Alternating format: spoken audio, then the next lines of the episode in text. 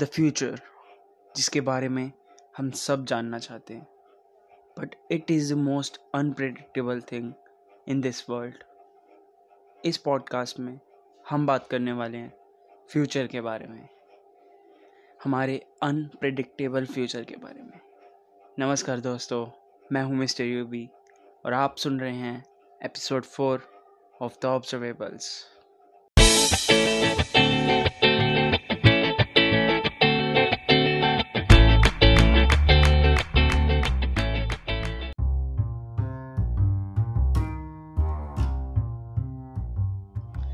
पिछले कुछ दस सालों में जितनी टेक्नोलॉजी या फिर जितना हमारा वर्ल्ड बदला है एडवांस हुआ है टेक्नोलॉजी के मामले में वो शायद ही दस साल पहले किसी ने सोचा होगा। आई I मीन mean, जो कॉमन पीपल है उन्होंने सोचा होगा। अगर आज से दस साल पहले कोरोना वायरस आता तो मुझे नहीं लगता कि हम तब भी ऑनलाइन सब काम कर रहे होते। लाइक ऑनलाइन क्लासेस लगाना ऑनलाइन जॉब एवरीथिंग सब कुछ ऑनलाइन हो गया। वो दस साल पहले अगर कोरोना वायरस होता, फिर ऐसा कोई भी वायरस आता तो कभी भी नहीं हो पाता। वैसे ही, अब से दस साल बाद, हमारा जो वर्ल्ड है, हमारा जो टेक का वर्ल्ड है, जो टेक्नोलॉजी है, वो नेक्स्ट लेवल पे जाने वाली है। हमारी सिविलाइजेशन नेक्स्ट लेवल पे जाने वाली है। और ये मैं नहीं हमारे जो वर्ल्ड के बिग ब्रेन्स हैं लाइक एलोन मस्क और भी जितने भी लोग हैं, जो हमारे सिविलाइजेशन के सबसे क्रिएटिव या फिर यूँ कहूँ कि सबसे ज़्यादा अमीर लोग हैं, वो ये बोलते हैं कि अगले दस सालों में ये पूरा वर्ल्ड बदलने वाला है। हमारे साथ एआई जुड़ने वाला है आर्टिफिशियल इंटेलिजेंस जुड़ने वाली है, और उसमें भी रोबोट्स टेक्नोलॉजी न्यूरोलिंक सब आने वाला है। जिसकी वजह से जो चीज़ें आज हम कर रहे हैं, वो दस साल बाद बहुत ज़्यादा पुरानी हो चुकी होंगी और हमारा वर्ल्ड पूरा का पूरा बदलने वाला है। अभी सुनने में तो बहुत ज़्यादा एक्साइटिंग लगता है। लाइक न्यूरोलिंक का कॉन्सेप्ट है रोबोट्स का कॉन्सेप्ट है ह्यूमनॉइड्स का कॉन्सेप्ट है।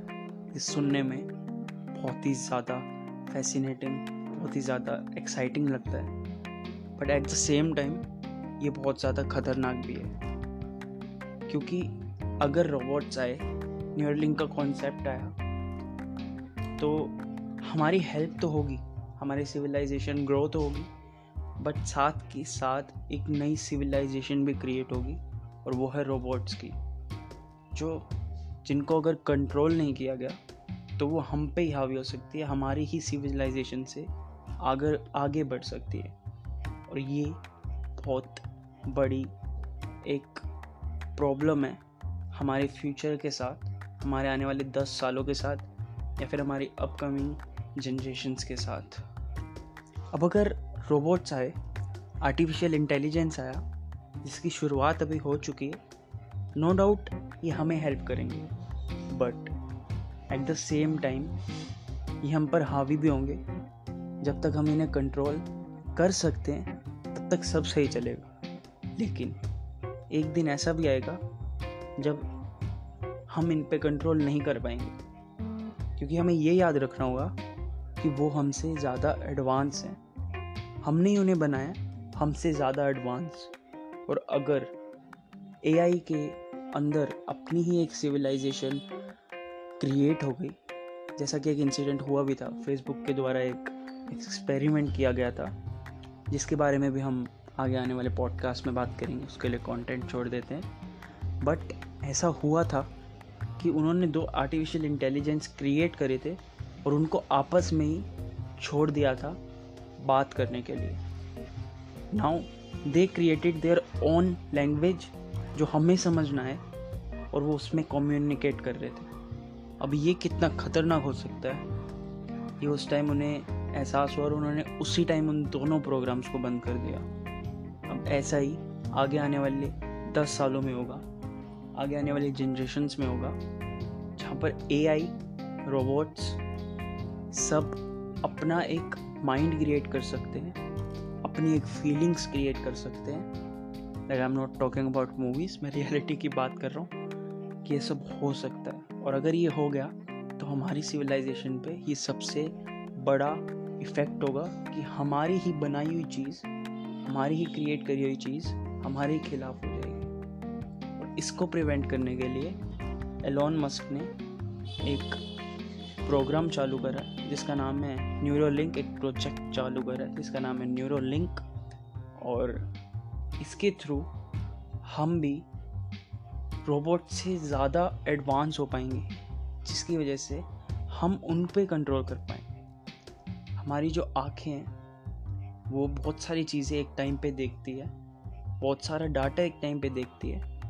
इनपुट एक साथ बहुत ज़्यादा जाता है हमारे अंदर like our human body is a machine और हमारे अंदर इनपुट बहुत ज़्यादा जाता है एक टाइम पे। बट हमारा जो ब्रेन है, उसकी प्रोसेसिंग नो डाउट बहुत फास्ट है बट एट द पॉइंट इतनी स्लो भी है कि जितना हम इनपुट लेते हैं, उतना हम आउटपुट कभी भी नहीं दे सकते। दैट्स वाई हमारी जो एआई है, हमारा जो रोबोटिक्स है या फिर आर्टिफिशियल इंटेलिजेंस है, हमारी जो मशीनरी है, उसको हमारे दिमाग के साथ लिंक करना is Neuralink it's a very fascinating project बहुत ही ज़्यादा बढ़िया प्रोजेक्ट है। बट इसके बारे में हम इस पॉडकास्ट में बात नहीं करेंगे। इसके बारे, इस पॉडकास्ट में हम बात करेंगे इसकी कुछ अच्छी चीज़ों के बारे में और कुछ बुरी चीज़ों के बारे में, जो कि डेफिनेटली होने वाली है। आई थिंक हम इस पॉडकास्ट में सबसे ज़्यादा बुरी चीज़ों के बारे में बात करेंगे। अब अगर न्यूरोलिंक आ गया तो we can create super heroes हम ह्यूमंस सुपर हीरोज बन सकते हैं।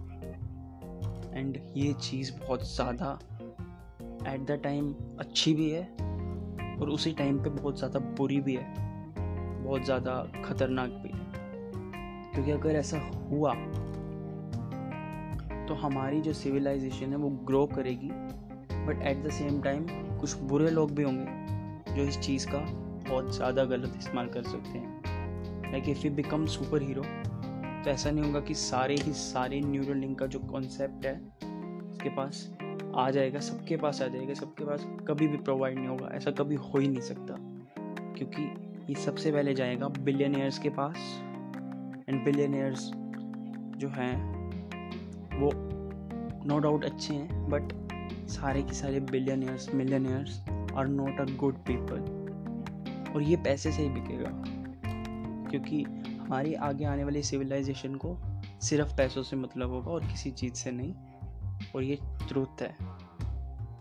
इसलिए जो आगे जाके बिलियनियर्स होंगे मिलियनियर्स होंगे, जो लीडर्स होंगे, उनको ही न्यूरो लिंक का जो चीज़ है न्यूरो का जो कॉन्सेप्ट है, उन पे ही अप्लाई होगा। उनके जो बच्चे हैं या फिर जो उनके आने वाली जनरेशन हैं, वो सुपर हीरो पैदा होंगे। अभी सुनने में बहुत ज़्यादा ऐसा लग रहा होगा कि भाई तू क्या बोल रहा है, ऐसा थोड़ी होगा, अभी थोड़ी होगा ऐसा। बट जिस हिसाब से टेक्नोलॉजी ग्रो कर रही है, वो दिन दूर नहीं है कि ये चीज़ हो जाएगी। अभी पाँच छः सालों में ये चीज़ होना स्टार्ट हो जाएगी। इसलिए हमें अपने आप को ग्रो करना है। नई स्किल सीखनी है। We have to become billionaire हमें बिलियनियर बनना ही होगा।